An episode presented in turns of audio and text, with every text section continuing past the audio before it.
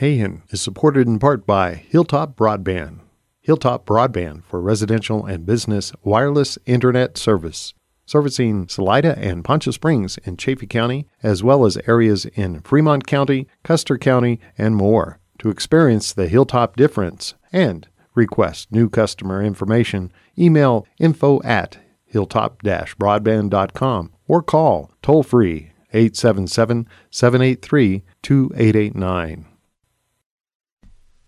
KHEN is supported in part by Little Red Hen Bakery, located at 302 G Street in downtown Salida. Little Red Hen specializes in hometown fresh baked bread, bagels, and treats, all made with organic and local ingredients. A full menu, including the wood fired oven schedule and daily specials, can be found on their Facebook page at Little Red Hen Salida. KHEN and Little Red Hen just two hometown chickens working to keep Salida, Salida.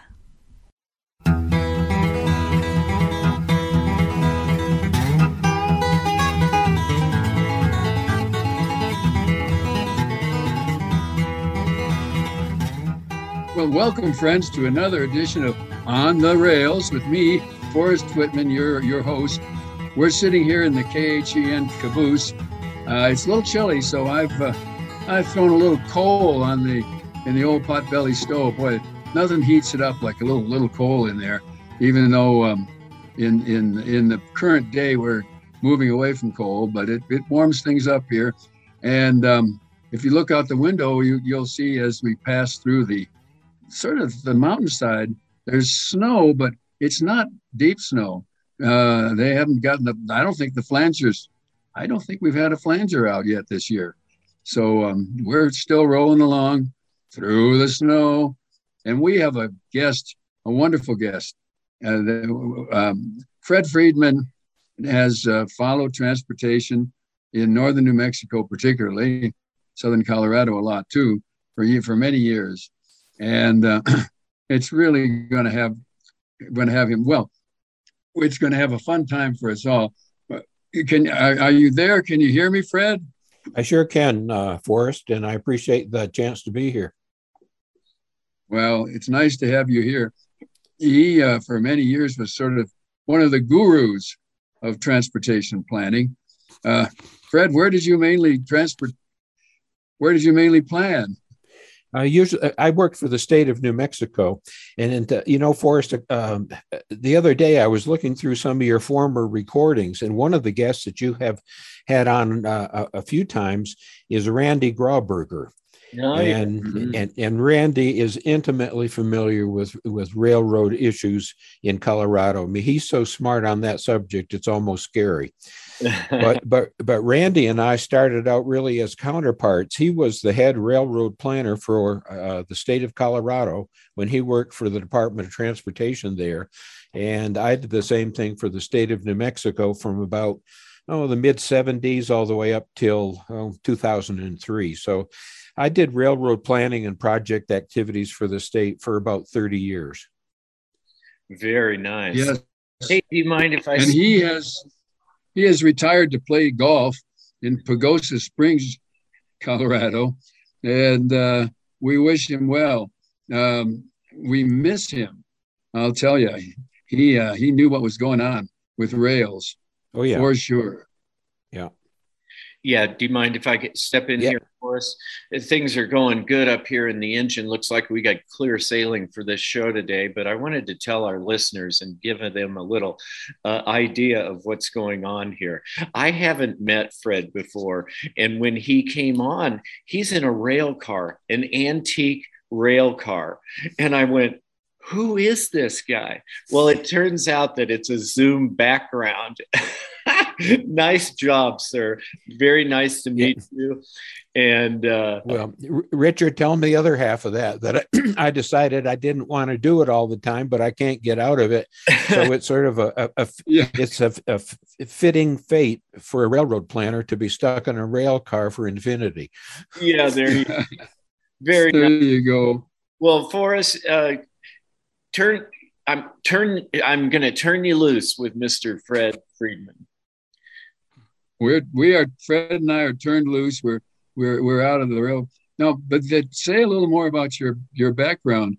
That well, say another thing, where you're saying that this is an actual an actual dining car that is your your back. Well, I know it's a picture, well, but um, yeah, say it, yeah, let, a, yeah. Let, real... let, me just, if I may, Forrest, you give a little oh. background on that. The, the this there's a branch line that runs up from the main in Lamy, New Mexico, which is the Amtrak stop for the Southwest Chief. It's the Amtrak stop for Santa Fe.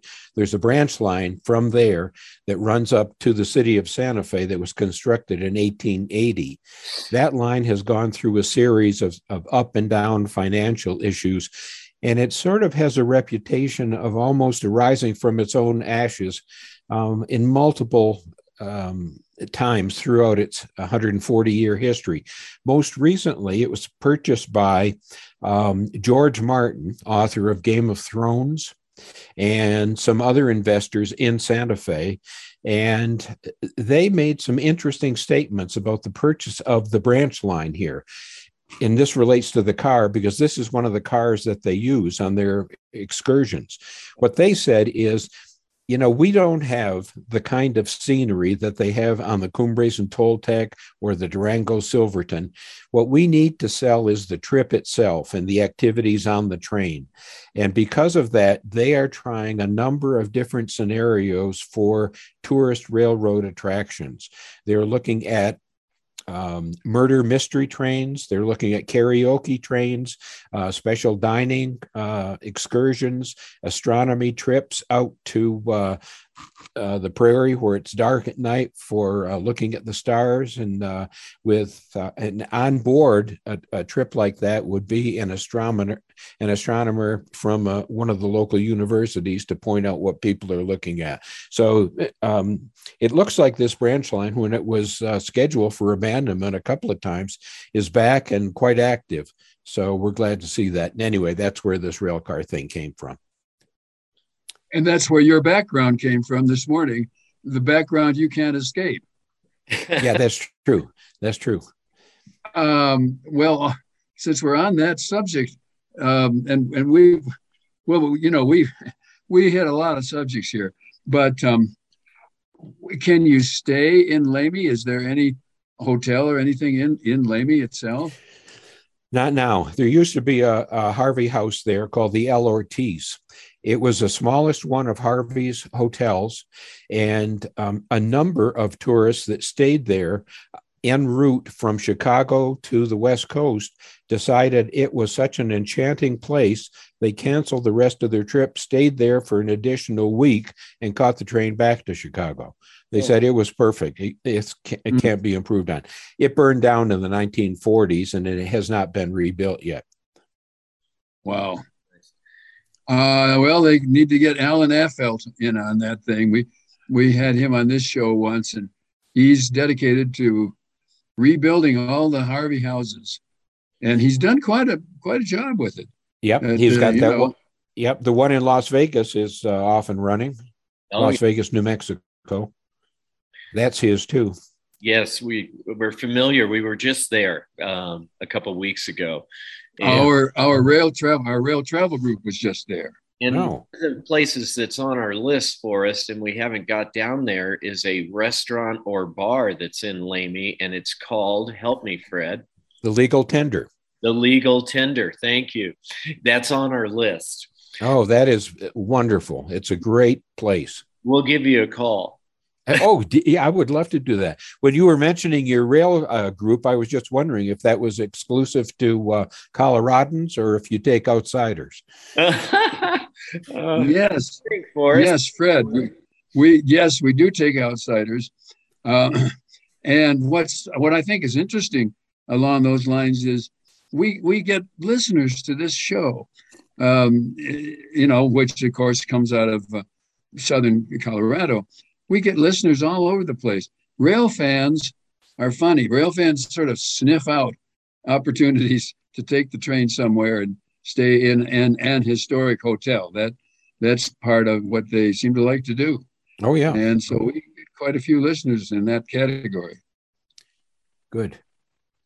Well, I can if you want me to give you an idea of what my my subject is today, I can do that. Or if, uh, uh, well, yeah, because okay, this all started because I was talking with with uh, Wayne Arneson, who is in charge of or or promoting at least um, the idea of a Ute memorial um, situation here in southern Colorado. He's it's it, it would this would have would happen on uh, Tenderfoot Mountain it would be I, I, won't go into that whole thing but that's what he's doing and he said by the way did you know that um, the chain gangs the tie gangs the um, the gangs that replaced the ties and replaced the rails and all that in along the santa fe line were all from different uh, native american tribes and i said well that's interesting because when i was a kid brakeman on the burlington railroad the, the, the gangs that came out there were not not only uh, homogenous, they were all Mexican. They they spoke Spanish all day long to each other. They lived in company cars.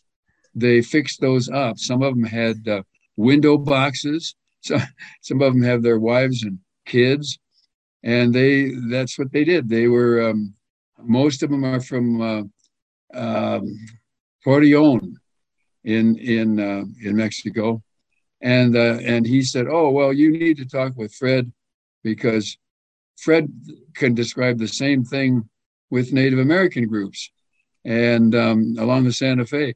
Now, is is that accurate? Were they sort of like that? Um, they were. There were. Um, as you mentioned, uh, Forrest, they tended to be homogenous, so that there, everybody on the gang would speak the same language, and that was necessary just for safety's sake. If if a rail was about to pop out, or if there was some kind of a dangerous situation and somebody had said something, everybody had to know what he was talking about. Um, it, it, it's interesting just to jump forward a, a, little bit after the, the steel gangs had been replaced by mechanization and a few other things. There were really two things that replaced these 120, 180 gang groups um, in the 1960s and 70s. And the one thing that replaced them was the imposition of affirmative action. Um, it was no longer um, legal for the railroads to have exclusive Navajo gangs, Zuni gangs, um, Arapaho gangs, um, because it was viewed to be discriminatory, and they couldn't do that and uh, the native uh, rail workers saw the danger in that, and they wouldn't work like that. Uh, that was one thing that uh, um, drew an end to the Native American steel gangs. But the other thing was the fact that rail got heavier. Um, oak ties were replaced by concrete ties that were about four times heavier. And instead of the 39 foot section of rail that could be lifted by four men and moved to a spot, rail became quarter mile lengths and then uh, was welded together. And all that had to be done by machinery so that you ended up uh, having the job of 120 workers replaced by a guy in a yellow car uh, sitting in an air conditioned cab. wow. Now, were those the Speno, the Speno company? I think that was. They were. That was they one. did rail grinding and yeah. Yeah. Yeah. Yeah. Uh, Herzog was another, still is. Wow. So. Well, say say more. Uh, more about uh, uh, say the, the Navajo gang, or it's hard to imagine that the Zuni they must have all taken time off on uh, the solstice for ceremonies and things like that, or or did they follow their ceremonial life? Uh, um, uh, both, and it, it, it, I'd I'd like to just talk about the Navajo railroad workers, and one of the pueblos in New Mexico is the Laguna tribe. Each of them were Native American railroad workers. Each of them have been described to me by um, railroad employees as the best workers they ever had for railroad construction and maintenance. They're very similar to the Mohawk skyscraper builders that you may heard about back east that that for some reason have a particular knack at what they do, making them the best. That that same description applies for the Native American railroad workers. They could work from sunup to sundown, bent over with sacks of spikes on either side of them, placing them in pre drilled holes going for miles like that without complaining about backaches or anything else. But they were particularly good at it. The Navajos were recruited off the reservation through the traders, and the Lagunas um, had an agreement with the Atlantic and Pacific Railroad when it first came through and was headed toward Arizona um, into Mexico in 1880. but they were they both had their own physical descriptions, their own ways of doing things, and uh, the railroad absolutely loved Native American railroad workers for a lot of reasons. Um, very good, Forrest. Let me uh, just jump in here. You just answered a question. Uh, we were along some railroad track in Las Vegas, New Mexico, recently, and I was asking one of our one of the guys that went along that really knows a lot, um, John McCarthy. I was asking him, do they did they just drive these, you know, those spikes into it, into the wood or did they pre-drill? I'm a carpenter by trade. I pre-drill everything, and uh, and uh, you just answered that question. It, they went into a, a, pre-drilled hole. Right, right, and there and there were individuals in that gang that were known as spike setters. That's all they did. Yeah, set it up. The guy behind them came with a mallet and gave it a couple of raps. Behind him was a guy with a nine pound sledge that drove it home. Oh, wow. That's great. Wow. So the um, the old folk song about John Henry was somewhat true that that that there were individuals who were well known to be steel driving men. Oh yeah, yeah, that's yeah, they were good at it, and they they were good at as I understand it from talking to these railroad track supervisors, they were good at repetitive tasks. Um, they were not particularly good um, if there was something different. If they came to a tie, for example, that didn't have a pre-drilled hole, that that caused some problems sometimes. Not because they weren't smart enough to figure it out, but because their job was to put spikes in pre-drilled holes, and if there wasn't a hole, um, they were faced with the question, well, should I should I start a hole or just go on to the next one? But the answer was you're supposed to go on to the next one. Don't do anything we, you're not assigned to do. Wow, uh, very interesting. Now, Fred, who, who then um, ascertained that the work had been done very well and that paychecks should be issued and things like that? What for for each of these gangs and the gangs there were different gangs for different things but generally for rail construction and maintenance, there was a railroad track supervisor. He would be a, a, a longtime employee of the railroad and responsible for maintenance of way, responsible for the number of bolts being in the tie, for no suspended joints over a, a rail. and he would have the say about whether or not the track was up to snuff and worked with the the gangs. Uh. Well, it seems like they had fewer accidents or derailments than, uh, than happen these days. I mean, apparently, with the, the nasty derail that they just had in Montana yeah. was um, avoidable. It just, it, you know, the, the, the, the rail was not spiked down well. Yeah. The, what, you know, one other reason that the railroad maintenance and management loved the Native American steel gangs, there were a couple of things. if one member of the crew didn't show up for work one day, the next day, two replaced him. If there were any discipline problems within the gangs, the native guys took care of it themselves. And if any of the um, the workers were injured, they didn't apply for workman's comp. They either took care of, of it themselves. And there was often a medicine man that accompanied the crews. This was back in the in the early 1900s. or or they simply didn't file for workman's comp. And of course, the railroads loved that too. Mm-hmm. Hey, Forrest, let me sneak a question in here. And I'm just going to back up a little bit to the uh, the spikes and the pre-drilled holes and stuff. is we have moved toward um, concrete ties, how is that attachment done now? It's done with spring clips. Oh, spring clips. Yeah, they're, they it looks like a pig's tail and and the the development of those clips had a long progression because one of the problems when they were first switching to concrete ties was that on a curve the outside rail was under a lot of pressure and often those clips would break off. And if it was in a pasture it was not unheard of to see dead cows there where the clips had went right through them. Wow.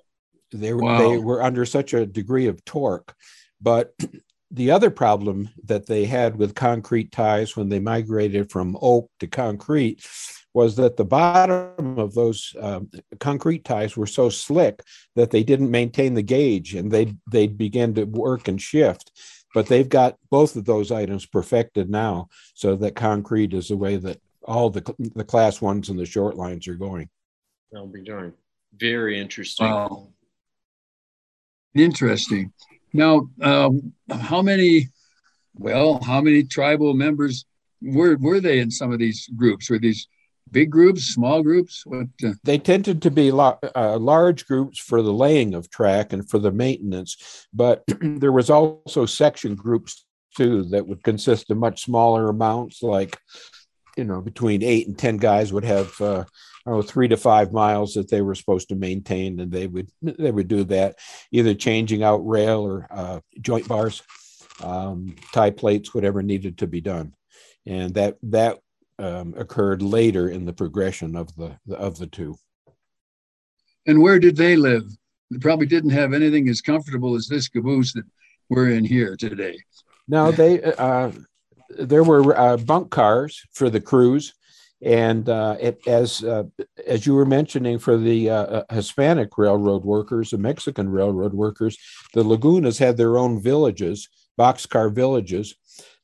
kids being born in those boxcar villages uh, were known as boxcar babies, and they're very proud of that uh, that name now and uh, it's a source of pride to be known as a boxcar baby. Mm. Those boxcar babies are 40 and 50 years old now, but they are very proud of their heritage. Wow, that is very interesting. It, it, interesting. Forrest, this guy knows his stuff. We're not going to have enough time. Fred Friedman knows his stuff. Boy, that's for sure. And, and um, don't ask my wife that. Yeah. No, so, yeah. Um, Forrest, we're at about five minutes right now, and so kind of oh boy, where how you want to roll this one out, and then we'll get the next week started. Well, this has been a, a wonderful interview with Fred Friedman, uh, who is an, an, historian, who is a transportation planner, who uh, lives in Santa Fe, and um, knows a lot about the Native American um, tie gangs or steel gangs. I guess they they call them more steel gangs back in in yeah. my day. Yeah, they yeah. are. And and yeah. um, who uh, lived literally lived on out on the rails, and and um, that's uh, that's a pretty pretty esoteric subject, but pretty important one as we move into the new century here, uh, which we're moving into. Believe it or not, Fred, we are. and uh, yeah, really, really interesting. And um, well, we've only we've only got a short amount of time left. Well, um, in this segment now, next segment, let's we'll get maybe get more specific.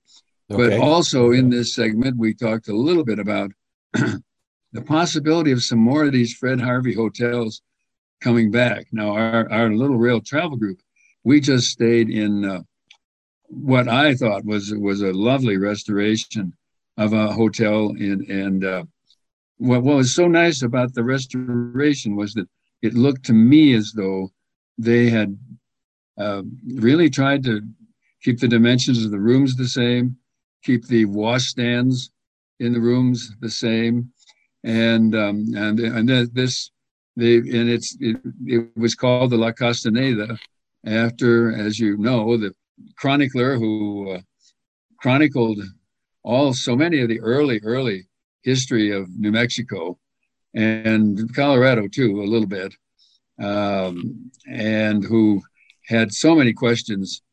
He did. Castaneda had so many questions about what in the world Spain was going to do with these colonies and do with these uh, Native American folks, and uh, outlined early on the problems we we're going to have. And boy, did we have them.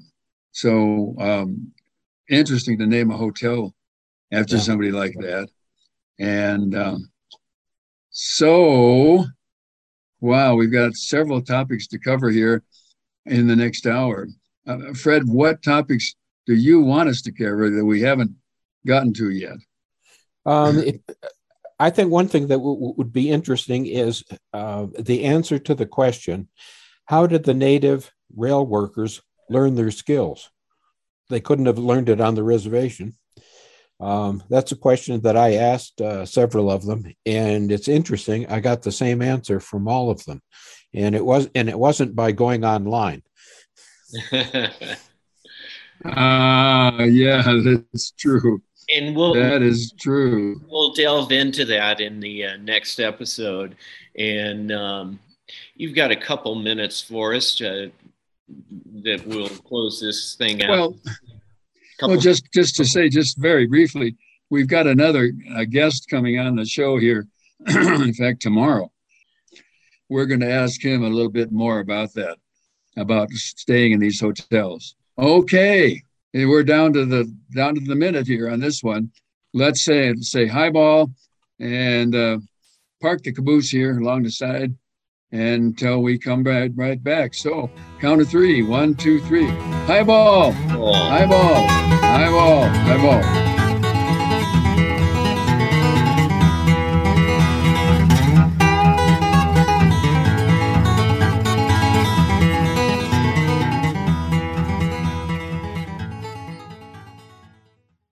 KHEN is sponsored in part by Soulcraft Brewing, Salida's hometown brewery offering a large selection of traditional and seasonal craft beers.